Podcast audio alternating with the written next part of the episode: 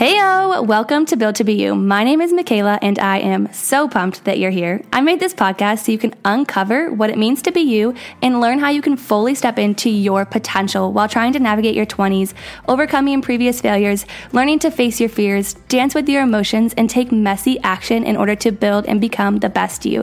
You can expect a little bit of mixed-up love and a whole lot of real talk. But let me just say, this journey is so much more fun with a bestie, so buckle up and let's do it together. Welcome back.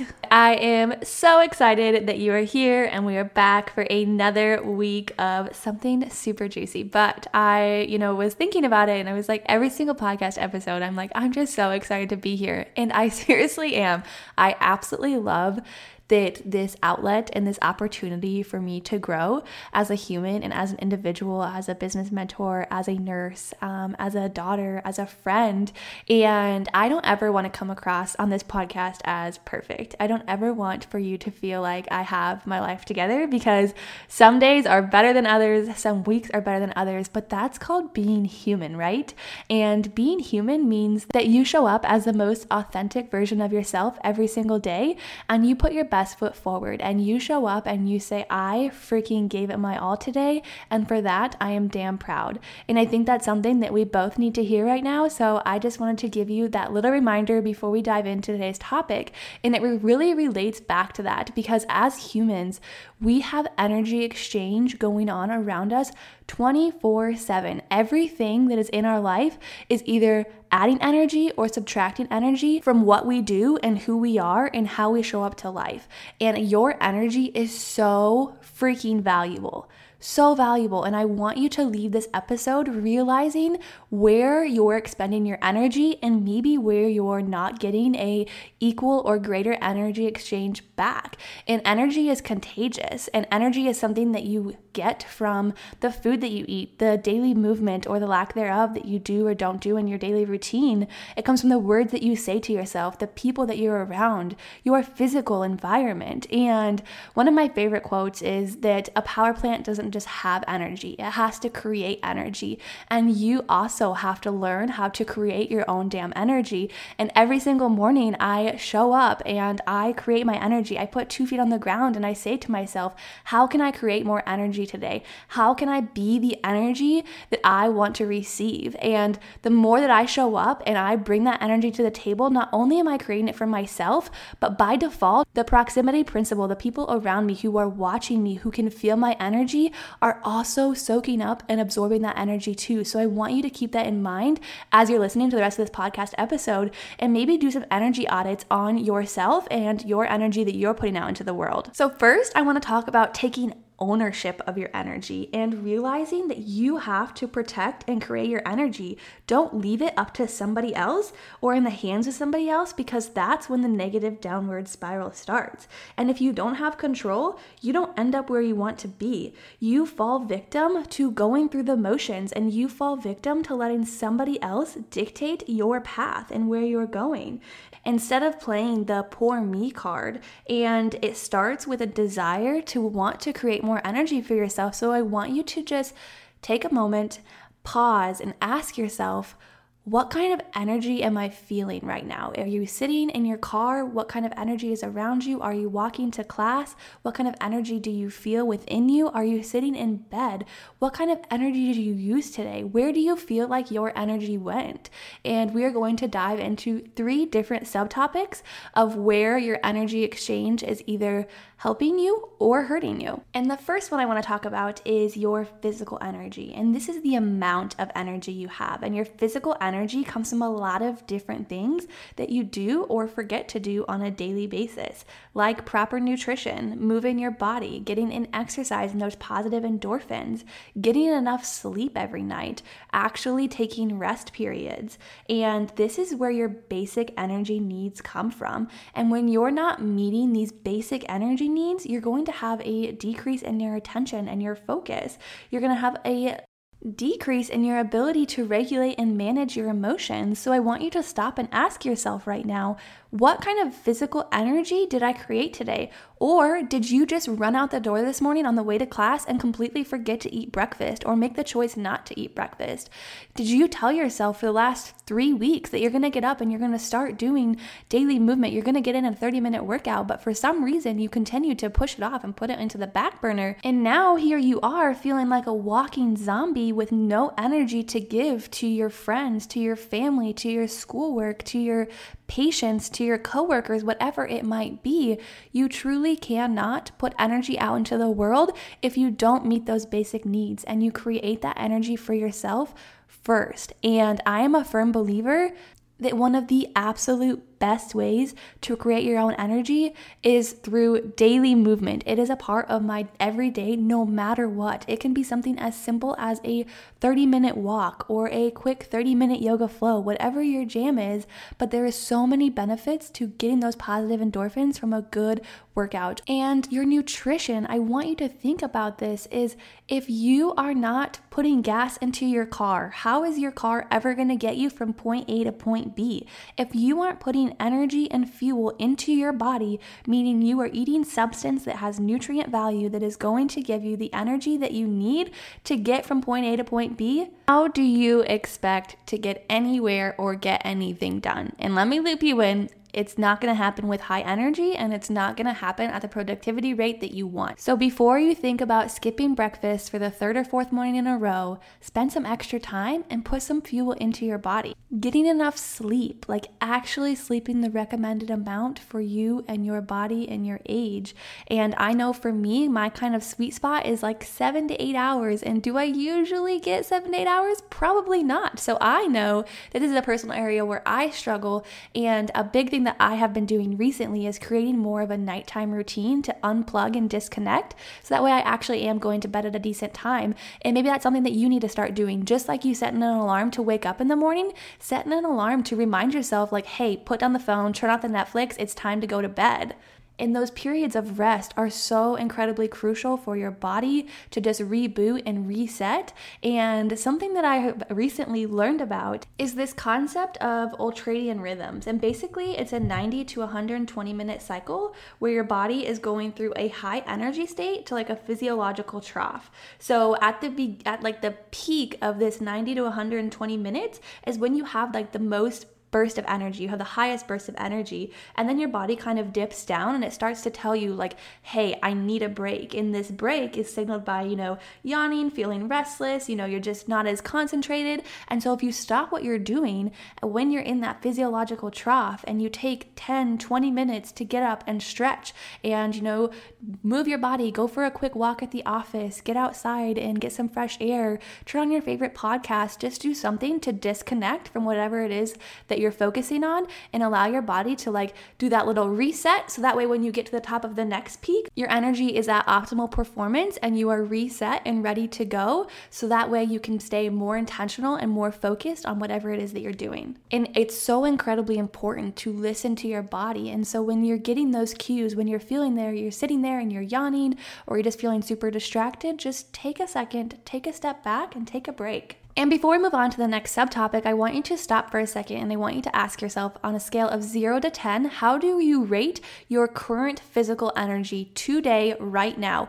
What kind of things have you done to make a positive contribution to your physical energy? Did you sleep enough last night? Did you get your body moving today? Did you get out there and get a workout in? Did you actually eat breakfast? Did you eat something to fuel your mind and your body? So 0 being like, meh, I'm struggling, and 10 being like, heck yes, I'm creating so much physical energy for myself. And use that as guidance and a starting point as to where you can do better tomorrow to create more physical energy for yourself. And now we are going to pivot into emotions. So your physical energy was the amount of energy you have, and your ability to navigate your emotions really correlates with the quality of your energy, because when you're aware of your emotions and how it's creating positive energy, you're able to recognize triggers or events that create negative emotions within you. And when you're feeling negative emotions and you're feeling that overwhelm of negativity, you're not able, one, to focus as great, but you're also, two, not able to put out the energy into the world that you want because your emotions are draining you. And so when you bring self-awareness into those things, events, or people that make a negative contribution to your emotions, you are able to ask yourself better questions and figure out the root cause of where your negative emotions are coming from and the steps that you need to take in your work or your life or your social setting to stop those negative emotions before they consume you and all of your energy. And when you start to feel those negative emotions creep in, there's a couple of different things that you can do aside from just finding the root cause of it. And sometimes, we can't completely eliminate the situation or the event that causes the negative emotion trigger, especially if it's in our place of work and it's like another human being, that you just have to learn to work with, right? We all have those. But a few things that you can do when you start to feel those negative emotions creep in is slow down and do some deep breathing. Inhale for 10 seconds, exhale for 10 seconds, and really just get into focus with your mind and your breathing. There's a really great app called the Calm app that does meditations. If you're somebody who is into meditating, that's a really great way to just take a minute to disconnect from the emotions that you're feeling and just reconnect with your mind and body. Another thing that you can do is take a brain break. Get out there and get some fresh air. Go for a walk. Again, this goes back cycling to creating that physical energy, and that physical energy is also going to then radiate to your emotions. And I know that for me, staying active and getting a good workout in or getting outside for fresh air is one of the best ways to combat my negative emotions. It just brings me to a place of peace and positivity. So whatever it is for you that puts you in that place, go there. Take a break from whatever it is that you're doing. Another really great way to combat negative emotions is gratitude. Telling people in your place of work, texting your old best friend, texting your significant other, texting your parents, and just expressing gratitude and letting them know what you appreciate about them and why you appreciate it. And you find in life what you look for. So if you start to look for one good thing, one little small gratitude, you can write it down on a journal if you want, or you can write it on a sticky note. The more that you're looking for positive things, the more that you're looking for reasons to be grateful, that's what you're going to find. So gratitude is a huge one and such a simple but powerful practice.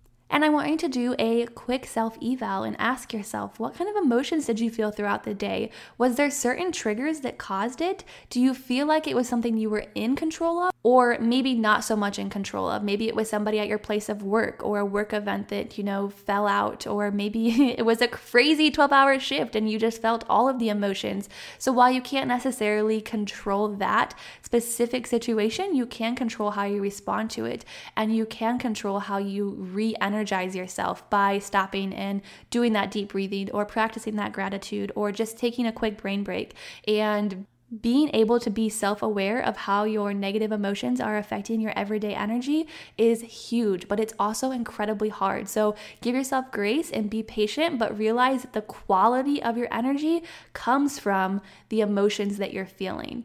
And this is gonna transition us perfectly into the last category, and that is your mind. And this is the focus of your energy, and where your attention goes, your energy flows. So when your mind is scatterbrained and you are thinking about the to-do list that you have that is 1,001 miles long and you have no idea where to start, your energy is getting pushed and pulled and expended in so many different directions, and that is an absolute energy sucker, is inattention and no focus and no direction. And when we feel our mind racing, when we feel ourselves getting caught up on what's next, what should I be doing instead, and we switch back and forth to tasks, we task surf, we're not being intentional or productive with whatever it is that we're trying to be doing.